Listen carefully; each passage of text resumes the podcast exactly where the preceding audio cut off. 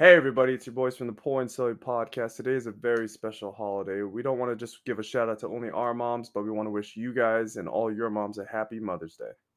Moms play such a big part in our lives and deserve all the love and appreciation for dealing with our stubborn selves. So, shout out to you, mom, and all the moms out there. Make sure you give your mom a big hug, spoil her with all of the gifts, take her to dinner, spend some time with her, make sure she feels your love.